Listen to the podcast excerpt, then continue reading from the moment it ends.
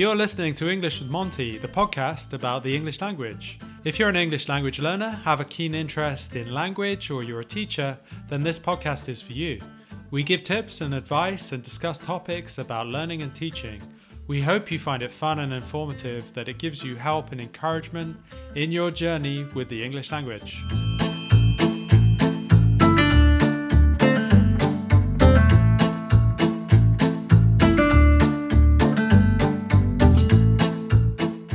Hello, welcome to English with Monty. We're doing our 11th episode today. I am joined today by Brody, who's a chap that I play tag rugby with, and we're going to be talking about accents. So, hi, Brody, how are you doing? Yeah, good, thanks. Thanks for joining me today.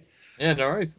Let me explain to the listeners. We're going to be talking about accents and phrases from kind of Australia and Scotland. I guess it's fair to say, Brody, that you have an Australian accent. Yeah, I'd say so. It's probably faded a bit over the years because I've been living in the UK for um, about 10 years now. But yeah, that's sort of the accent I'd probably relate to the most. Yeah, sure. Can you give the listeners a bit of a background in terms of where you're from originally and why you do speak the way you do? Uh, yeah, sure. I was born in Hull, in England, actually, but my dad worked in oil and gas. As a kid, me and my sisters traveled around the world quite a lot with my just following my dad where his job used to change. So from England, we were in Scotland. And my parents are originally Scottish. And then we were in Australia when I was seven years old.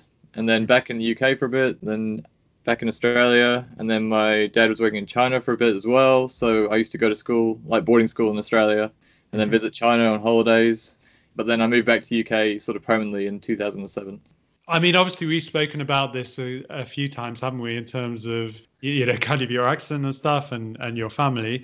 I seem to remember you saying to me something about the fact that when you were at boarding school in Australia, you wanted to fit in a bit more. Yeah, because first time around in Australia, I was only there for three years, and then mm-hmm. I went back to Scotland for um, a couple of years.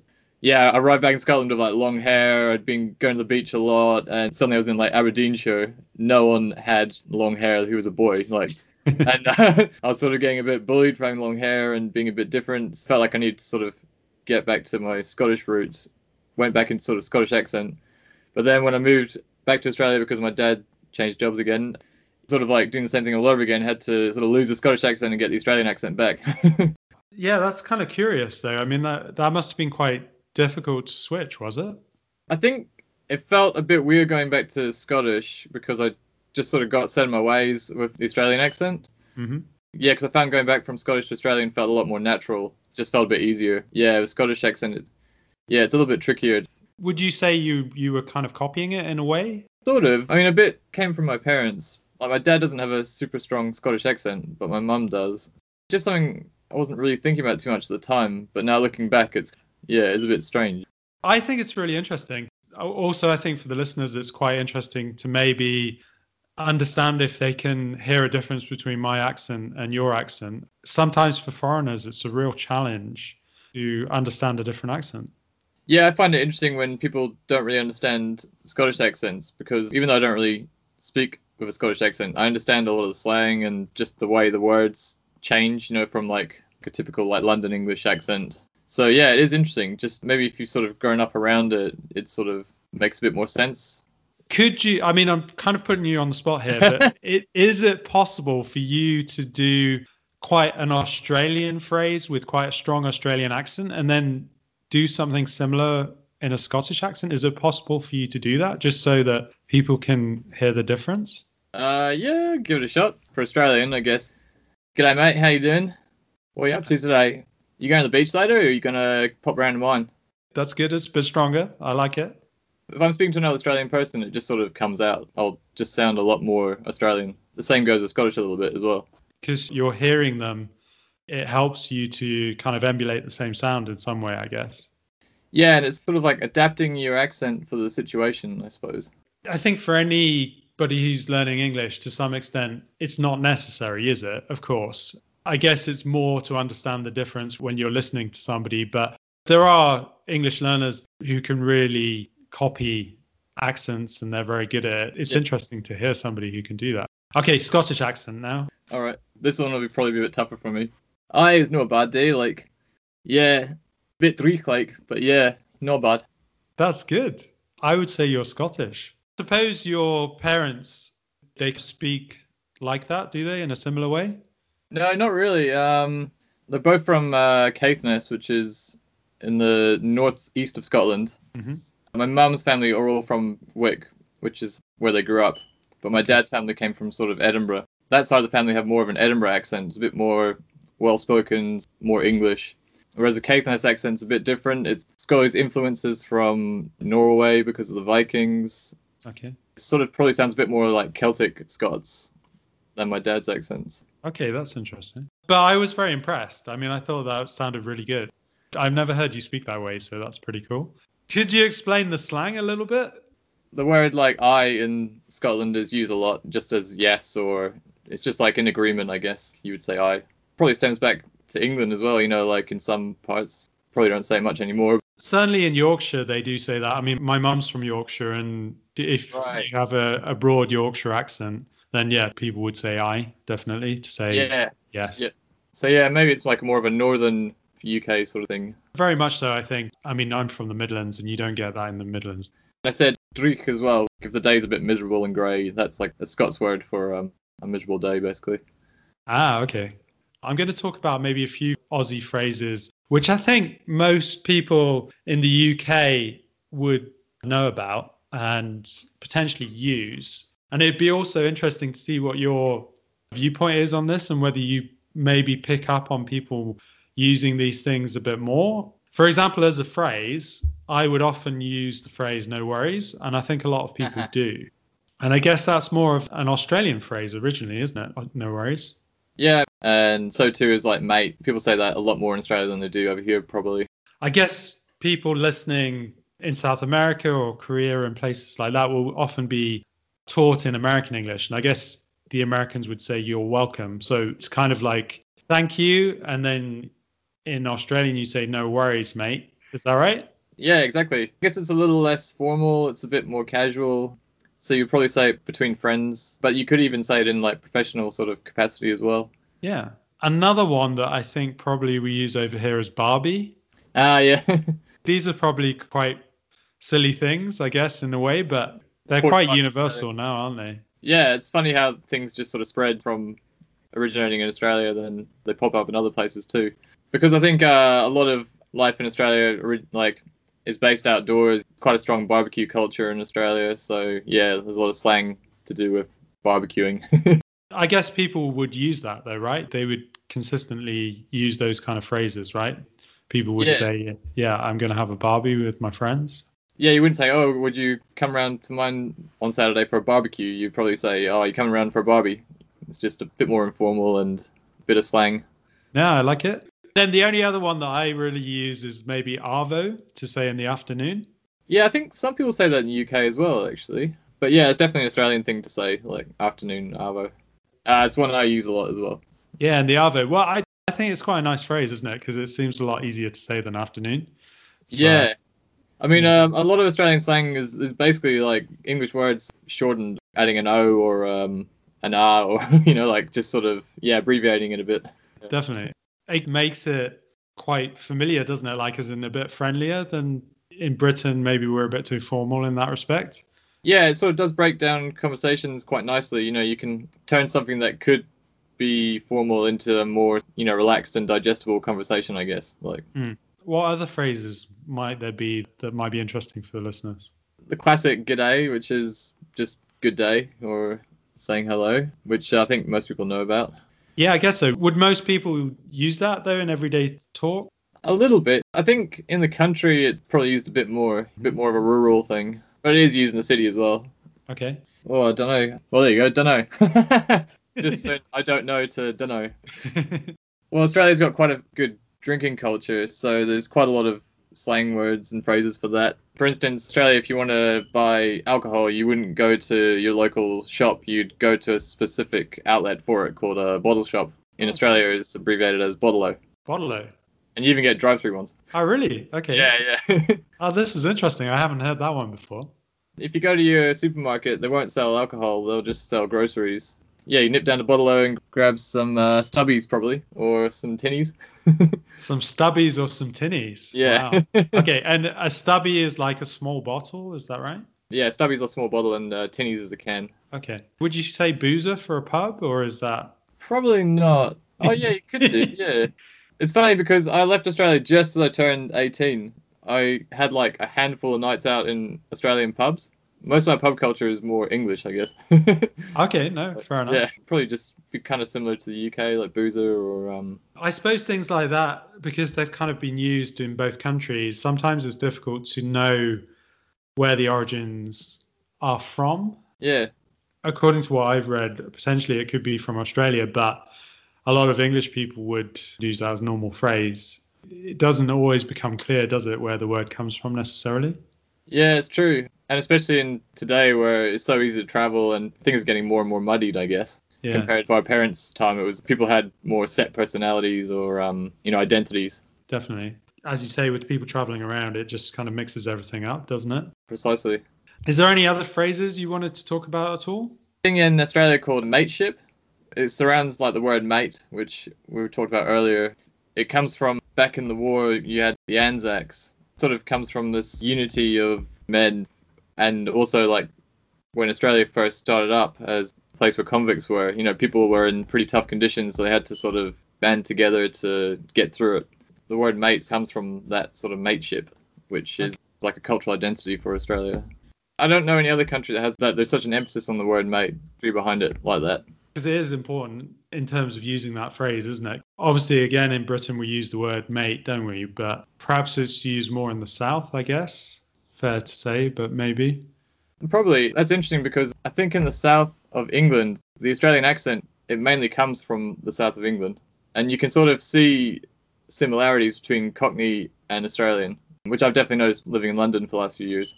It's quite possible that when people went over to Australia originally, there was that influence from the East End of London or, or London in general to Yeah, the Australian accent and language. I'm guessing most convicts were coming from England, and I'm mm-hmm. guessing because London was probably the biggest city, there was like quite an influx from that particular spot. I guess that makes sense, right? Yeah, Australia's just like a smelting pot of Irish, Scottish, Welsh, and then Europeans. Like, quite big Greek and Italian communities in Australia as well. I had one phrase which I thought was quite funny. I'm going to try and do a very bad Australian accent. Yeah, go for it. There was these two Australian girls walking down the beach. There was a couple of English guys walking in the other direction. One of the girls, when she was walking past them, was like, "Ah, shit, I've snapped my thong." And both of the guys turned around really quickly because Yeah. obviously in British English that means something very different to Australian. yeah, yeah, because uh, I guess the thong in the UK or in Europe is you think of the um a woman's lingerie, a piece of underwear. Uh, Yeah. Whereas um in Australia that's a flip flop. Exactly. Something you would wear to the beach, isn't it? Yeah, exactly. But yeah, interesting. I was reading up on this. The Australian word for thong was around before it was used as thong for a piece of underwear. Oh, really? So I think that came from the 1960s, whereas thong has only been used since the 90s. Um, ah, that's quite curious. Might be wrong, but You know, if it's right, it's very interesting. I mean, the actual flip flop idea is before. In Australia, you've always called them thongs, and then we adopted the meaning later on. I think so. Yeah, you can sort of see why. I mean, it does sort of look like a thong on your foot, just a small piece of rubber holding onto the actual sole. So Definitely. Yeah. I like that one. You've reached the midpoint of the episode, and we thought we'd ask you a quick quiz question about which word has the most number of definitions. So, that question again which word has the most number of definitions? We'll answer your question at the end of the podcast, so stay tuned. What about Scottish phrases? What kind of Scottish phrases would people hear when they go up there? I've got a few. Maybe if you start off and see what you come up with first. if you're visiting the Highlands, you'll definitely hear the word loch a lot. Yeah, sure. just the Scottish word for lake. Okay. And but then there's more to do with that as well. Like there's words like burn, which is a stream, Okay. a glen, which is a valley. There's all sorts of like alternative Scots words for landmarks, geographical references. You sort of just come to know the more you go out there, basically. Another one, a cairn as well. Is... Yeah, that's right. Cairns like commander stones. Okay.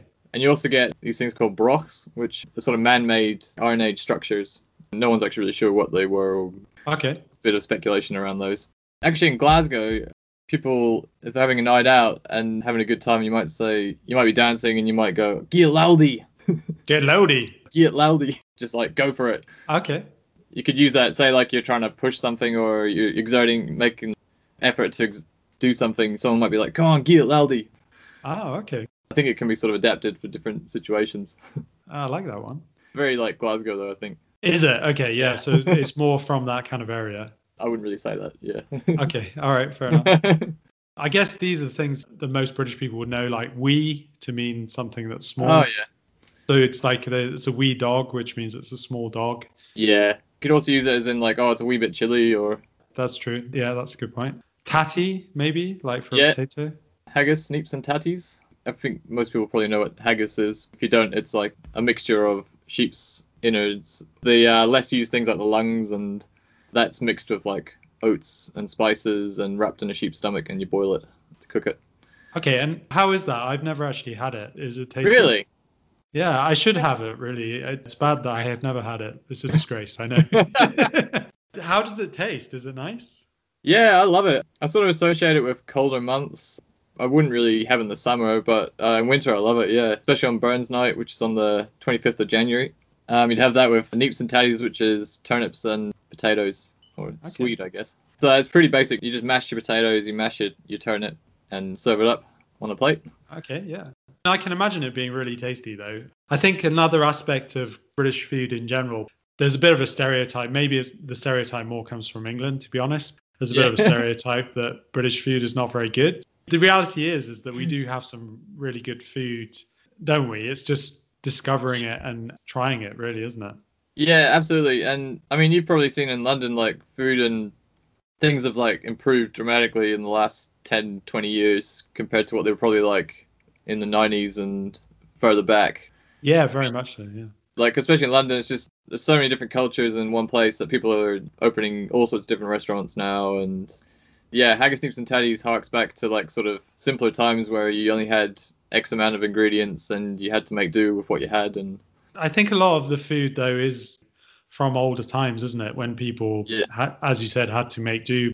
People were poor, or because they were work- working on the land, really, weren't they? Yeah, life was tough. Couldn't really be fussy. Sure, definitely. A couple of other phrases I thought about was like Bonnie. Ah, yeah, that's a good one. Bonnie, it's um like as before, you could sort of use that in the context of the day is Bonnie, like it's beautiful, or you could even use it if you um had a romantic interest. You could be like, oh, she's Bonnie, as in Okay. she's beautiful. Would you say Bonnie Lass? I mean, is that kind of something that people would use nowadays, or is it? Uh, I think like if you said like, oh, she's a Bonnie lass, I mean, people do say it, I suppose, but it would be a little bit cringy, I guess, or I Right. know, stereotypical phrase like. Stereotypical phrase, and maybe Yeah. it's kind of considered a little bit old-fashioned now. yeah. yeah, sure. Yeah, Ah. it kind of makes me think of like you know the uh, writer Sir Walter Scott. Yeah. Yeah, because he was very flamboyant in Scotland's culture, and so yeah, he would probably use phrases like that. Okay, yeah, it's more a traditional aspect, a traditional idea, I guess. yeah, And then canny as well. Kenny. Yeah, um, I don't really use that one too much. Sorry, I was just gonna say I always remember it from Star Trek Ah, okay. when uh, I I, can't watched remember the name of the guy, but there was a Scottish guy. He was like, "I can't do it, Captain." Ah, right, yeah, yeah. I always think of that one maybe as like being from Glasgow or like the Lowlands. Can I do it? it's like I can't do it. So yeah, that's very Scottish. Yeah. yeah, it's a good good expression. to add one, because I lived in Aberdeenshire for a little bit, quite a lot of phrases there which are sort of specific to that area. Mhm. One would be like fit like, which is from derived from Doric. That's basically saying how's it going? Fit like Fit like. interesting, And you might also say um, do you ken? Which and that means, means do you know? ah. It's a whole nother kettle of fish, Doric.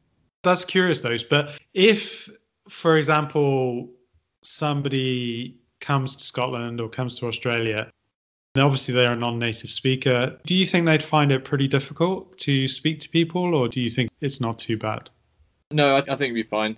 I can see why people might be put off a little bit, especially if you're going to Glasgow, because it is renowned for having quite a strong accent. It's just like anywhere you go, there's always going to be people you're going to maybe have a little bit of difficulty understanding, but it's just the same as going to London or Birmingham or. kind of really depends on who you meet. Obviously, if somebody has a very strong accent, then yeah, it can be a, a bit more challenging, can't it?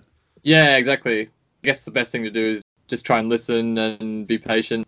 People don't really get offended if you ask them to repeat themselves. yeah, well, I think that's also a good thing to say to people who are learning English or speaking English when it's not their language is that people don't mind at all, do they? They really are quite happy to help. They're not going to have a problem if you ask them to repeat it. Yeah, um, exactly. For instance, my girlfriend is French and she's constantly asking me to repeat myself, and I'm asking her to repeat herself at times because there's just little things that we don't quite get right, like understand each other. You just got to be patient. It can be frustrating, but eventually you get there.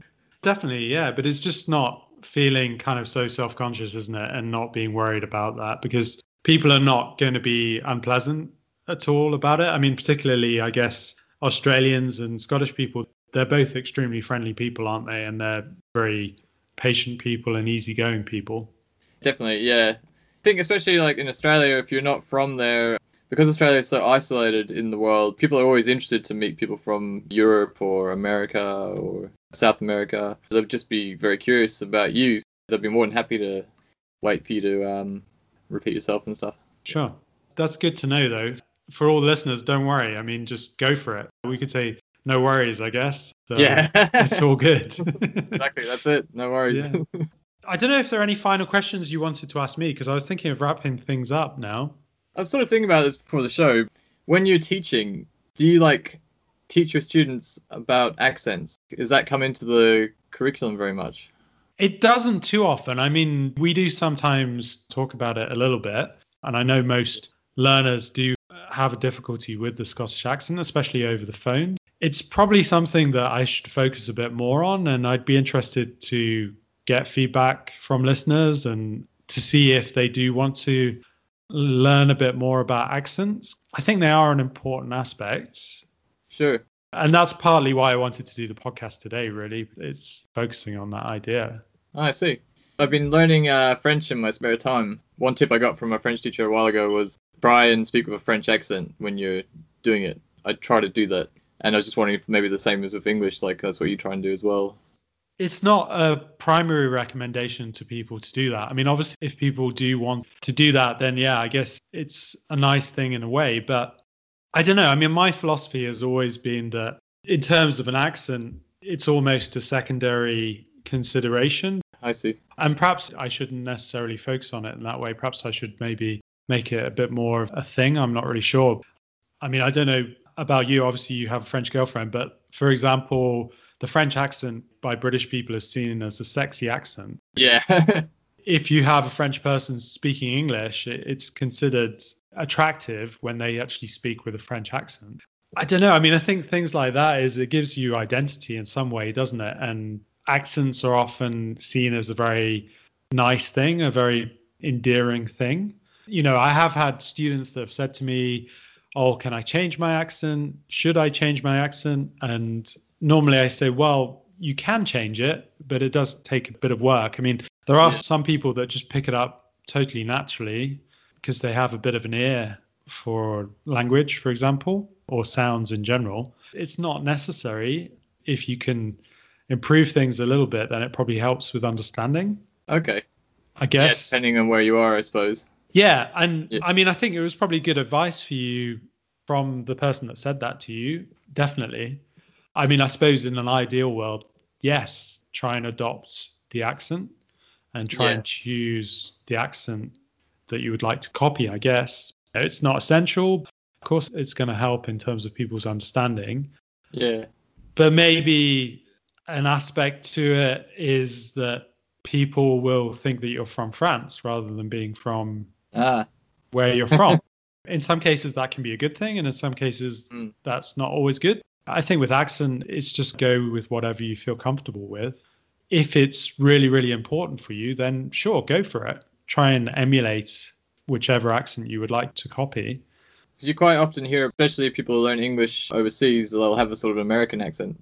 They'll be taught like American English. Sure. Yeah. But then I guess if you're taught English in London, for example, you might have more of a British sounding accent, I guess so, yeah. in theory. In theory, certainly. Either accent is fine, right? Yeah, exactly. I would say the American accent is probably a bit clearer in some ways because they enunciate more clearly. I would say generally, because I guess they don't have so much of an influence in terms of different accents. Mm. I don't know if this is true. I seem to remember reading in the United States there's maybe five different distinct accents. Oh, right. Okay. Maybe there's more than that, but certainly ones that you can tell the difference between. Whereas obviously in Britain, we have probably hundreds Yeah. different accents, don't we? They're all uh, very close proximity to each other. Very much so. Definitely Um, one of the most interesting things about the UK is you can drive 50 miles somewhere and have a totally different accent. where I'm from, I'm from a village between Birmingham and Coventry, and Coventry doesn't really have an accent or a strong accent. You Yeah. can hear it if you're from the area, but it doesn't have the same accent certainly as Birmingham. I mean, Birmingham is a very strong accent. Yeah, it is. Everybody kind of knows that accent, don't they? Because it's Yeah. very distinctive. yeah, definitely.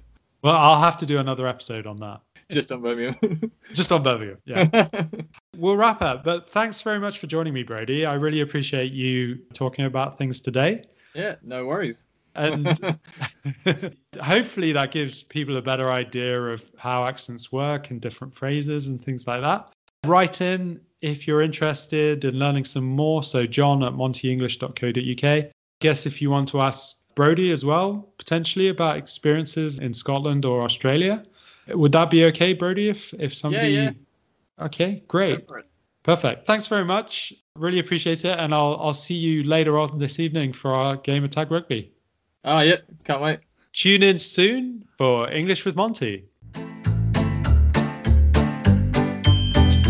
Remember our quiz question from earlier about which word has the most number of definitions? Well, the answer is the word set with 464 definitions. So, really quite a lot. Well, you better get learning. Tune in next time to English with Monty.